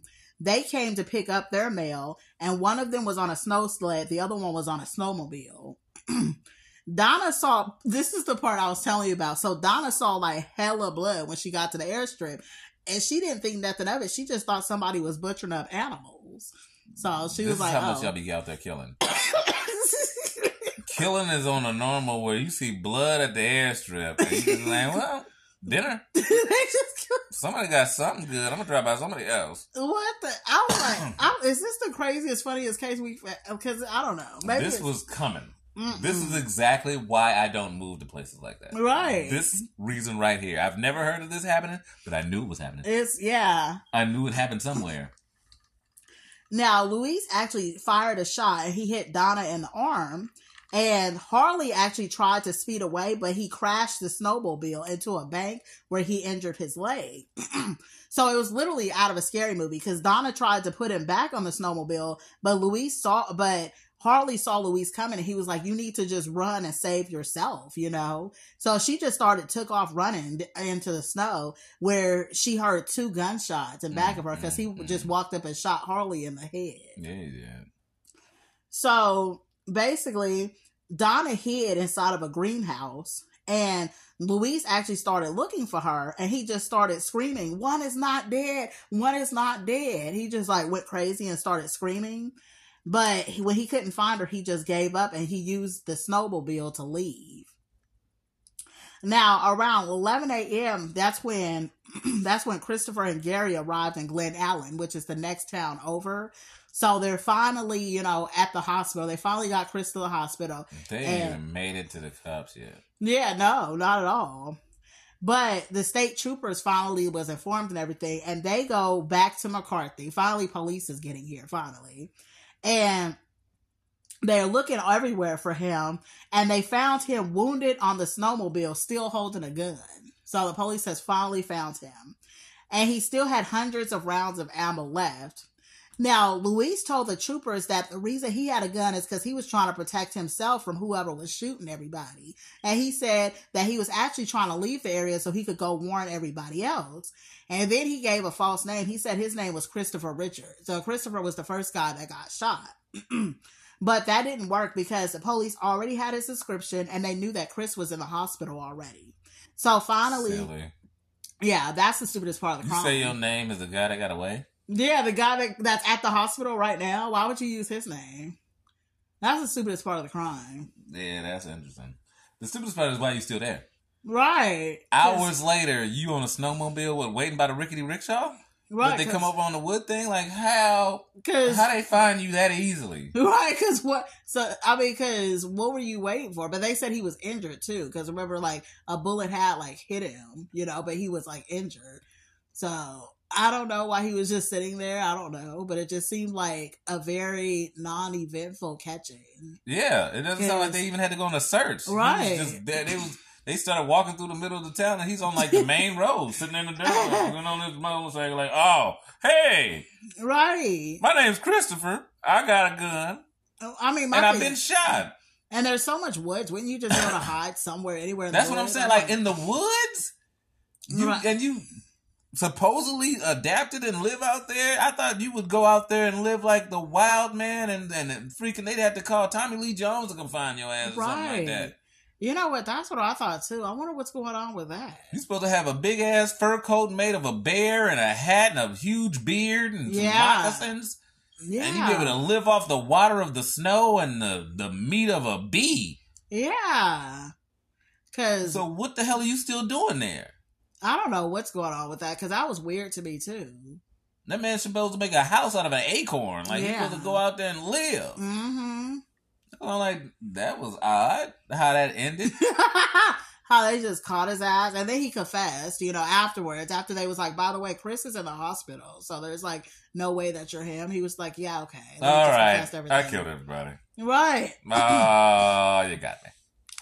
That sounds very unstable. yeah. And number two, that I feel about un- unstableness is you because you kept saying and insinuating he's doing this stuff in the environment, so I wouldn't have came to the conclusion earlier if you would have said those things. Spoiler alert. Mhm. But these people are not environmental hurting. They're the same 26 people living off the grid with you Mhm. that don't even got running water. So are you helping the environment by killing them? Right. That's. I mean, because he had a list of people that this probably should have went towards, but I'm like, was you starting with them and then you're gonna go to that? Was that his thought process? Well, we'll they, find they- out what his thought process. practice people? That's what it Is. is. Well, we're gonna find out what his thought process was, and it's wild. okay, let's go ahead. so he I was taken into custody, charged with six counts of first degree murder and two attempted murders. And he uh, he was ordered to undergo a psychiatric exam. And so the assistant DA actually asked the judge, you know, to look at, you know, this whole list of supplies. Cause like I said, he had a list of supplies. He had a list of weapons and to make sure that his handwriting matched because this was, this list was going to prove that this was uh, premeditated. It was first degree murder because remember I said he already had a list planned out. So the writing did match. So this list was providing into evidence as far as, you know, what he was planning this whole time. And also, the list was found also in his home in Anchorage that he had planned a shooting spree as well. And some items on the list was also found in the duffel bag that he had with him when he was arrested. So he had this silencer, he had a mini rifle, he had ammo, clothes, flashlight, flares. So he was indicted. You know, there was kind of like no way for him to get out of this. Now, his defense attorney did try to come back with, well, he was in the wilderness. So this is stuff that people are going to have anyway. Like you can't use this against him. So technically that might have worked except for the list that he had and him planning this whole thing out, right? You need 2,000 rounds on the wilderness. Right. How many animals do you think there is, right? At least 2,000. Because you're shooting everything in their head. like, what? so so he was also carrying three letters to be mailed out. One was to his wife. Now the town was so small that everybody that was living, you know, that that survived, they just sat around and talked about the murders. This was something that they never stopped talking about. Like every mail day, that's all they talked about was the murders. And so finally, people was left for missing? well, there was some people that was away on the ski trip, and it's like there's five people away on the ski trip. there was And some, who else? There was people away for all the ski trip. Um, remember Donna lived, Donna lived, and who else lived? Chris lived because he went to the hospital. Yeah. So it's probably like seven people left. Man. what kind of now? Now we really have a problem with That who's going to procreate. half the town. Yeah, he killed over half the town. Oh no, this is just terrible. Mm, mm, mm. Like it was a problem before. Now it's really you got seven people. That's an odd number. That is an odd number. So somebody dying single. Yeah. On December 20, on December, If you're talking about a Christian household, unless they're gonna believe in polyamory and poly- polygamy, damn. That's, I don't know. I couldn't even stay in the town after that. Like, I, because I would be always scared that something is going to happen. the funny thing is, is you go by statistics and numbers, and Mm. Uh, you go by the modern rules of what Christian is, and people talking about you know even staying together and stuff. If you even went by America, I did the calculations of how women are already overpopulated by men. Mm-hmm. If you just did one man to one woman and just stayed the good Christian way, it'd be like I think it's like thirty million women are gonna die single. Mm. It's like a whole city of women. Oh, that like makes the population sense. of Los Angeles hmm will die Oh, yeah. Huh. if you just go by the Bible's way. Wow. Well, That's I a was lot. I wouldn't even say that there was a Bible the Bible did not actually say that you need one woman.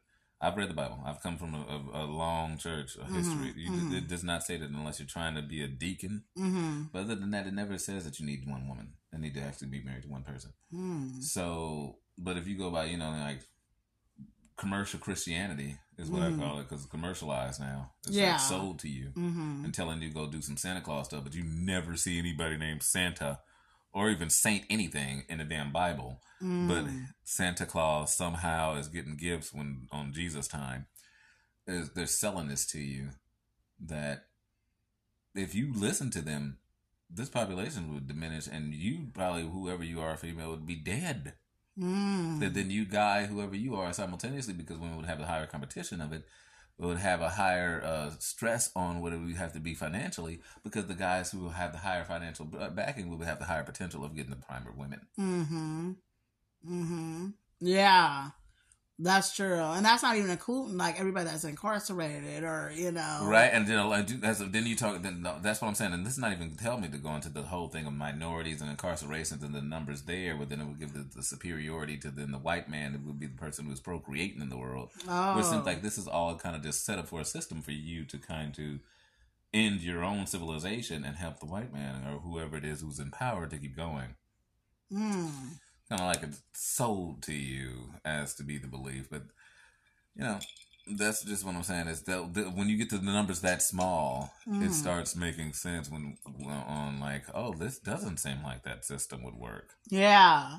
Yeah, you don't really think about it till you hear about like this. Like when you're like, oh, how's that gonna work? Right, like one woman, one man, and then it's an odd number. Like, Yeah. how does that work? That person's just gonna die and then alone. you talk or- about there's only 26 couples, and you know, like, and this is how the world started. What we believe of Adam and Eve. Like, how did this work Mm-hmm. if somebody was just with one person? I don't know. Man, listeners, if you have an answer to that question, I would. I really want people to like write in and tell me because I want to know. Oh, I have a theory, but that's not. This, this is not the place. We're not getting that that, deep on this stuff. Yeah, that's a whole other podcast, huh? Girl, Omg. that is for Christians to come in and hate us all. No, yeah. And the coolest part is I am Christian, born and raised in it, Mhm. and I feel like you know that's the religion I understood the most Yeah.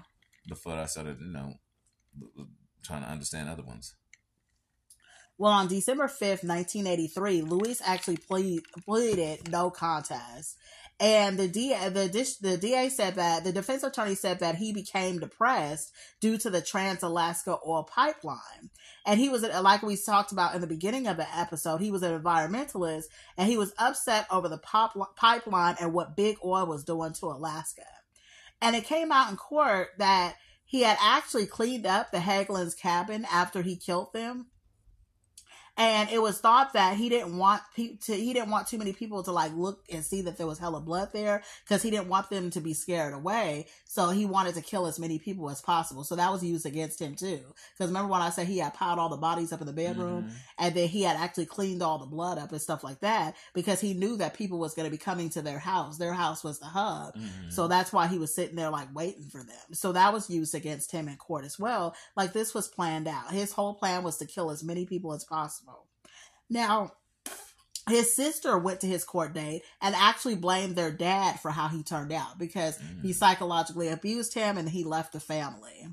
And all he always belittled th- them, you know, and especially Louise, and it made Louise just have a poor self image of himself. Now, according to Louis's own testimony, his plan was the extermination of the residents of McCarthy and to wipe out all possible witnesses. So this was his whole plan. This was his whole plan. He wanted to kill the male plane pilot. Yeah, he wanted to kill the male plane pilot. He wanted to then take the aircraft and he wanted to use the aircraft to dump the bodies on the glaciers of the mountains. And that he was going to land on the highway and he was going to rig the plane to take off by itself. Afterwards, he was going to inca- incapacitate the pipeline, hijack a fuel truck, and commit suicide by crashing into a pipeline pump station. So he was hoping that this massive fire would disrupt the oil flow for years and that his incinerated body would prevent his family from knowing that he was the one that started this whole attack in the first place. So two things with that. Yes. Just in asking. One, hmm if you wanted to get the plane, why you didn't start with the pilot? Right. You started with the people. That part I don't, yeah, right. Because you started with Chris. Right. That was already outside of your own plan. So that part was like, what the fuck are you doing? Right. And number two, how was you gonna be the first man that I've ever heard of Mm. get a plane to take off by itself? I don't know. That part was weird too. He said he was gonna rig it, so maybe it's like hot wire But a car. rig what? Like, Do girl, you even know what to? hot wire a car. I- you get it to start. How do you get it to drive on its own? Oh, I don't know. It's not like oh shit. I don't know. I've seen people get stuff to drive into a river, but that's like 15, 20 feet where you put a brick on the pedal and then like a stick on the dog Yeah. wheel. And it don't stay straight for long. Right. I wonder did he? I don't know. Did he know something we don't know? Because I don't know how the fuck. So he how was you gonna perform aviation I don't know. on on what a, a a bra and some rubber bands and a brick? Like how are you about to make this thing fly On your own. on its own? what? I, yeah, I don't know. That's and the third part, uh which is still confusing even after your explanation. Like then why kill everybody? Right because that's my whole thing. Is like because killing them wouldn't have had nothing to do with the pipeline, Right. Oil. Like you should have started with the The people- pilot, yeah. and if anybody saw you kill them, shoot them, put them on the plane too, because Yeah. apparently you're gonna have it fly out by itself. yeah. So nobody's gonna find the bodies anyway. this plan was never gonna work. I say this plan was the stupidest part of the crime. Bruh, like if you'd have been asking that plan to me, these are the things I've been saying. Like, bruh, come on now. I'm down to help you in some shooting, some killing, and blowing up pipelines. But this plane stuff, I still don't get. I don't get. Damn. Like, why we not shooting the pilot first again? Because you know what, it did see it seemed like a lot of the stuff he did was very counterproductive. Because you started Very. yeah, And then you get caught sitting in the street. It doesn't seem like you ever actually wanted to do any of this. right. And then you was talking about you was gonna kill yourself. Like you're not gonna. You don't seem like the person that would have the heart to kill yourself. after all Right. this is done. No. Because you uh, when he would have did that is when he was sitting in the streets and on a, a dirt bike injured. Oh yeah. I mean, on a snow bike injured. and he had a And gun right the, there. Once the cops came, when you even because they don't have sirens, yeah. you know, and you're seeing them coming off one at a time across the bridge. At that point, if you were suicide killer guy, or even was gonna get the plane, you could have even walked over there and see if they had a spare broken one over there. You had time oh to yeah. drive off, go someplace. None of that. You you would have did that, but you Mhm. didn't. He didn't. It just seemed like his plan seemed like just kill everybody in the town, and that was it. I don't see how this did anything. It sounds like a person that got kind of bullied, Yeah. felt like he got kind of picked on, hmm and still wish he was one of the cool kids. Yeah. So you wanted to be embraced by the town, but you didn't really know how to interact with them, Yeah. and you just started shooting their asses up because they wouldn't, you know, become your friends. But you didn't want to Oh. leave the town either because you still love that town. Yeah. That's that. Yeah, he was like the unpopular kid that just That's what it crazy. sounds like. Because you'd be surprised, and it's funny. Would You'd be surprised how many unpopular kids really, even though they talk all the crap about the popular kids, Mm-hmm. want to be one of the popular kids. Mm-hmm. Yeah. Absolutely. You know, it's a it's a feeling of wanting to fit in. You know. Right, Mm, who wants to be like the weirdo one in the corner, right? right. Mm. And so, what I've learned a good amount of the times is that's usually self inflicted. Yeah. A good amount of the times, just as being somebody who was a popular kid in high school, Yeah. I did not pick on anyone. hmm However, someone would feel left out because I didn't know you. Yeah. Like, it's yeah, not being a jerk. Yeah. I don't genuinely know you. yeah, and it's like you don't. I like. I'm not gonna make the effort to just like you know get to know you. Like now that I'm older, I'll like say hi. Like I'll be the one to walk up and like introduce myself. Girl, like, I'm not but gonna no, do that. no, you're not. No, you're not. What? Because it's, it's like a job. You, you're not Barack Obama. You're not the president of this company. You're not. You're not the president of the high school. That's what I'm like. So when you talk about somebody who's popular, Yeah. that is on a gauging of the audience. Is what Yeah. I'm saying. Well, when I was in You- high school, so- I wouldn't do that, but, now I what would. I'm saying, but I'm saying is you do the same Yeah. realm, and would if you get to a high level job, because I worked at a warehouse at Amazon, yeah. that's what I'm saying is the most was one of those environments that's equal to like high school or college yeah. of the level which you can understand where there's five thousand people in this building at a time. yeah. Even though I'm working in this section, I seem quote unquote popular in your eyes Yeah. because you are the one that's demanding. I don't get kudos, and nor do you do that for anything in high school. You don't get better grades or anything like that for being quote unquote popular. Not at all. It's just the amount of people that you interact with. Yeah. So when you have when you're in an environment, because I mean, high schools have the equivalent to about five thousand kids there. Mhm. That's why I'm using that number. Yeah. You know what I'm saying? Unless it's a small high school, Yeah. you don't know everybody. Yeah. You see what I'm saying? Like you come in and you say hi to people. I don't care if you say hi to a hundred people. What is a hundred in the fraction of five thousand? Right. That's Right. not even one percent. Yeah. No, I'm, I'm off. Wait. Five thousand is one percent is uh, five hundred. Mm-hmm. Fifty, yeah, fifty is a hundred. Fifty is one percent. What did I Yeah. just say before that? You said a hundred. So yeah, so I'm sorry. You you're doing two percent Yeah. of the entire population. Mm-hmm. Yeah. You don't know. That means you don't know ninety eight percent of everybody in that goddamn building. Right.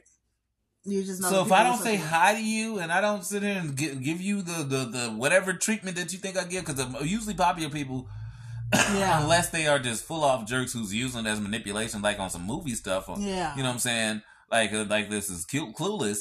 Most of the people are just naturally nice people, like your daughter, Yeah, she's really popular. She's right? super nice. And she just naturally is that person of who she is. She's lightweight, a jerk, and a, a little bit, a bit of the b word too. I'm just gonna let you know. what? Because I've had interactions with your daughter too. She and I'd be like, ugh, girl, you think you something else. What? But that's who she is. Well, she is not. the the, She- tw- the 200 people that she talked to like that shit though. yeah, she's like really, really popular. No, Like, she no, she is. She's Yeah. sweet and a B word at the same time.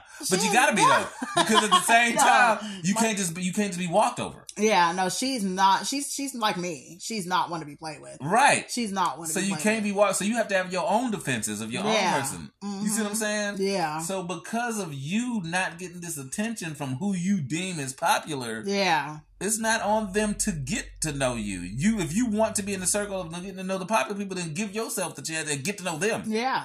Because that's how I am. Like if I feel left out, like if I feel left out or I'm new, I I get myself into the popular crowd. That's what I do. You know, you got to do that. There's nothing. Let me tell you something, girl. There's nothing that everybody's in it. Nobody's into everything. Yeah. There's nothing. There's nothing that you can. There's no one that's doing everything. Mm-hmm.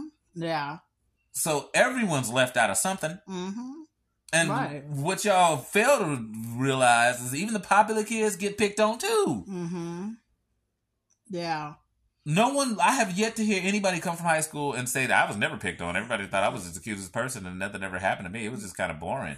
I've yet to ever hear that. Yeah. Every person I've ever heard, all of name a celebrity, Yeah. had somebody who picked on their ass. Yeah. Somebody who made fun of them. Mhm. Somebody who said they they teeth, they nose, they eyes, they ears, they they hair looks Yeah. funny or different. Yeah.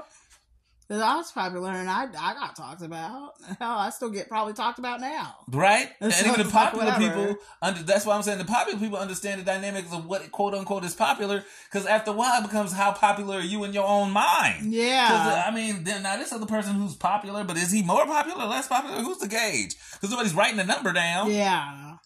Yeah. Mm-hmm. So now this is all perception. Mm-hmm. Right. Just get in where you fit in. That's always my model to everything. Get in where you fit in. That's why I'm never left out. Let me tell you, and that's one of the things I even said with Columbine. Yeah. It was like six of them people. I was like, bro, if you have more than one or two friends, if you have more than two friends, you're popular. yeah. well, The I fuck are you talking about? Like how big you think your clique should be? Yeah, it's good to keep your circle small anyway. But I'm like, I think like me, you know how I am. I'm the type. Even if you don't want to talk to me, you're gonna talk to me and get to know me, and then you're gonna love me, right? No, I don't know about all that. Like you are the same girl that I was told about the by the book nature. I, you forget, I met you in corporate world. Oh yeah. I met you in the banking world, Yeah. which is really pitch posh and all that high polish and yeah. t- tight tie.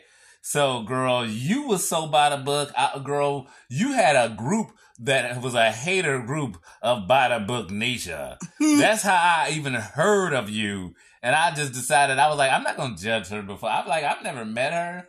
And she seems like she's fun and cool. I, uh, you know, so I'm like, I'm, I, I'll give her a chance. But trust me, I had known about you way before. I mean, like weeks before I met you Oh my gosh! You told and me there was a people did not like you. I know there was a whole group by the book ass Nisha. Don't tell by the book ass Nisha. Oh man, you was the hater amongst the haters. Like if snitches got stitches, you would be Edward Scissorhands. You know what I'm saying? like you have all your body covered in stitches. Oh my god. Mm-mm. Well, that's terrible. But now we're best friends, and you love me. I do love you. I really do. So there was a psychiatrist who actually examined Louis after his arrest, and he doubted that Hastings would have been able to pull this plan off because of what we said. Like, you're not going to kill yourself. He was like, his inflated sense of self worth would have prevented him from taking his own life. hmm So he was diagnosed with a personality disorder because his marriage was failing, his business was failing. He started becoming concerned about his health. So for a while, he would just sit there and brood in his cabin. And, you know, he was diagnosed also with chronic depression and emotional disorders. hmm So How- he's telling them that they're talking about him, but they're not Mhm. talking about him like they say. Mhm. He's How, telling himself that they're doing all this. Right. And He's he's hyping himself up. hmm That's the other thing about the not being popular is you don't take the chance of going out and getting to know people Yeah. and knowing what they're saying. It's in the same thing with my paranoia of the being on the internet, being so terrified. Yeah. And the first time I post something for my birthday, there was so much love that I was like, you know what, fuck it, yeah. let's do this. Let's let's, let's start a page hmm because you don't know how people you you're telling yourself that everybody's going to tell you you're crap and you're ugly and you're horrible and you're stupid and you sound silly, hmm but they haven't you haven't given them the chance to say anything yet. Yeah, right. Right. Well, however, the judge rejected his mentally ill defense, and so he was actually sentenced with 634 years in prison. Mm, mm, mm. Now, Chris Richards actually got out of the hospital, and however, he had chronic problems for the rest of his life. He had double vision glaucoma, and he had bullet fragments in his skull that the doctor will never be able to pull out. So he actually sued Louis for $3 million because of this Why? Because it's a civil suit. So a lot of times when you go to jail, like you have your you have your regular, you know, he's in jail for 634 years, but then you have a civil suit where the victims can actually come and sue your ass because the, he shot him. So this was the I, I cause know, but he how he gonna pay? You saw Yeah. where he was living. Yeah, he's never gonna pay. That's the whole thing. A lot of these civil suits, like I don't understand, but it's you're never gonna pay. But the fact that you got the judgment is kind of like, okay, you were right, you got this judgment, but you're never getting your money. This man is in prison and he doesn't have three million dollars. But I think Chris just came and just sued his ass just to sue him. You know, I so if he ever gets out of jail after six hundred years and makes a dollar, yeah, you got to start cashing you out. gotta pay restitution. Yeah, it's like a lot of these civil That's suits. called. That sounds like the petty suit. Right? Yeah, it's one of those. It's the principle. You know what I mean? It's just the principle. Who are you, big worm? What do you mean it's the principle? Well, it's a principle. Like you shot this man, it caused him to have all these health problems. So it's like, I Is that gonna help with his medical bills? Oh no, I guess he feels good with that piece of paper in his hands. Like, yes, you have to pay me three million dollars, but you'll never be able to pay it. Right? No. I don't What? know. I I don't know. It's just that's what I was thinking. If you owe me money, my joy is getting the money. yeah, but most Not having the IOU. That's just right. crap right But most there. of these civil suits, will The never- money. Yeah, the money will make me feel good too. Th- What do you mean good too? No, the, The, money. money is what makes me feel good. Yeah. The paper is paper. Yeah, I can't spend the paper. I cannot. Yeah. I can't go to other people and when they tell me, yeah, like your medical bill from him shooting in the back of your head Yeah. is $150,000 and I'll show you that paper. Like, oh, well, I sued him. Yeah. And they're like, well, that's nice. But yeah, that's nice. Go ahead and take that paper and put it on your wall. But right? Or wherever you money. put it. Yeah. oh, that's so sad. Now, in 1985, Louis filed an appeal. He requested a new trial because he said the reason he did all this as well is because he was exposed to copper residue, which caused psychosis. He said that this came because he was applying log oils to the log, the logs that was in his cabin. And so he had been exposed to the copper residue and he had breathed it in. But the judge rejected this appeal and upheld his sentence. And then in 1996, he appealed again and he was denied. So to this day, he's still in an Alaskan prison and he will never get released ever. He would be like in his 70s or 80s right now. He should have fried. They should have given the death penalty. Uh, we'll be wasting our tax dollars again. You know, I don't. I need to ask my friend. I wonder do they have death penalty in Alaska? I don't think They they, have have death penalty. across the world. well, there's And some. as I said, they should what they should have did was hunted you down and shot you. The same way you killed is how you Oh. should have went out. yeah. There's five officers should have had you unarmed and just hunted you, especially now that you're older because you did it to the elderly. Oh, yeah. Oh yeah, definitely because you're old. Now it's definitely fits. Take your old ass out there, Yeah. and we about to shoot you. Right. Right. Well, that's the case for today. What happened? Mauled by bears. Oh. You ever have somebody mauled by bear to death? You think you gonna do that Mm. same crime to death? I think they Oh. should start giving it to the animals. What you should do is have like lions whooping on some criminals' asses. Let me tell you that. I wouldn't do the crime after that. If I see like a li- if I see a lion t- or alligator tear a person oh body apart, yeah. Oh my gosh, that is the true death penalty right now. There. I'd be oh like, I'm whoa, I'm not doing whatever the hell he just did. Or feed, not feed the lions for like a few days and throw you to the. That's lions. what I'm saying. Yeah. Like, not feed them for like almost a week and then like send them in there. Oh my god. And they come running up on that body. Oh no no no. They fighting each other over your body. Roar, roar, roar. That's Mufasa crazy. is on your ass. That reminds me of the I- episode we did with One Nothing. Remember when we talked about them dogs that tore that baby apart? That was crazy. By the way, go look at listen to that podcast. That Remember horrible. that was horrible. Like, I but that's I the kind not- of death. Okay. That's I that's probably that. how no, I I feel. don't want well, it. not to a baby, but I'm fine with a criminal that happening to. But it just was bad because it was a baby that that happened to. Now I'm like, he needs to be sedated. That's So just, you think so? You just- well, he didn't sedate the people me. that he shot. Shoot. well, the hunt down and shooting them down for it, but now the mauling of the animals. That Ooh, I wonder what that feels like. Well, I don't know. I think your body You're goes. alive for a lot of it. I thought your body goes into shock and you pass you out. do, You do. You if you're lucky. Oh, no. if you're lucky, your uh, your body passes out. But a lot of those animals like aim for the meaty areas. and Oh so, yeah. You know, So you gotta of them wait not to even bleed aiming out. for yeah, not not aiming for your neck. They're you know like just biting off hunks of meat on you at the time until if you're lucky, you feel so much pain Mm. that you just pass out from pain. Oh no. Oh, I'm shivering just thinking about it. Yeah, now now you just took my vote back. It was fun. It was. Well, oh, and I forgot to say in the beginning of the episode because so much stuff was going on. This episode was supposed to be a collaboration episode with Total Conundrum, but we're rescheduling that. So we're still going to cross over with them. I'm so excited. They But- was gonna do a guest episode with us, Yeah, they were coming on our show. We're going on theirs. It's a whole crossover thing. But, but, they know. was gonna do this this this specific episode. No, not this specific episode. Oh, No, okay. we have our own stories that they always come with some fire. So they're going to come with some fire. They're going to have a story to tell. So I want to let everybody know that that um, crossover, that collaboration still happening. And we're getting that on the calendar to reschedule that because that was actually supposed to be today's episode.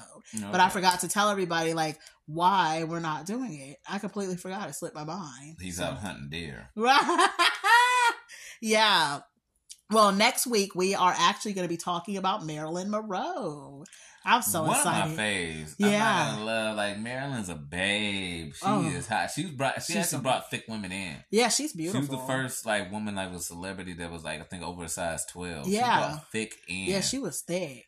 You know what I'm saying? Like Yeah. even though Betty Boop was black, that was the white Betty. That was the real, that was Betty Boop in real life on like what everybody wished they had. That catty, Oh, Yeah. sexually uh, assertive and, and comfortable woman. hmm Even I'm like I'm gonna give it to her. I'm like she had two guys, but she was living her life doing what she did.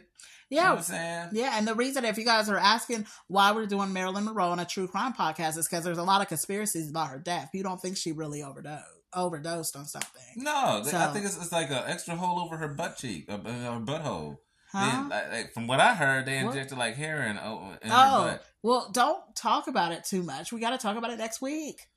Look, now who's spoiling episodes? I'm not spoiling jack crap. You the person who sit here and talk about the crimes that you believe that are, un- are un- unheard of. I'm just telling you what I thought I heard as an average person, oh, anyways, and that and a love for the beautiful woman. yeah, yeah, she's so beautiful. So yeah, join us next week where we talk about Marilyn Monroe. Cardi B. Oh, about that. oh yeah. Uh, if Marilyn was popping it, Oh. you watch it. Yeah, definitely. Well, and in the meantime, follow us please on Instagram, Hot Garbage Show. Follow us on Facebook, Hot Garbage, True Crime Edition. Send us an email, hotgarbagenews at gmail.com. And you can also follow our TikTok, Author Nisha. And very shortly, we'll be putting out a Patreon and YouTube. Are you almost excited for that, Buddha? Girl, I've been sitting there trying to sit here and get my weight going on for the right thing so I can get my sexy on. Oh, yes. But I'm gonna just jump on it anyway. I'm not sexy as I wanna be, but we're gonna be what we need to be. Oh, the women love you anyway. You might see Buddha six pack on here. or the transition too. yeah. Like travel with me to it.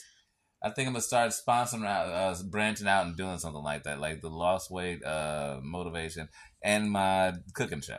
Oh, good idea. Well, in the meantime, take care. Watch your back out there.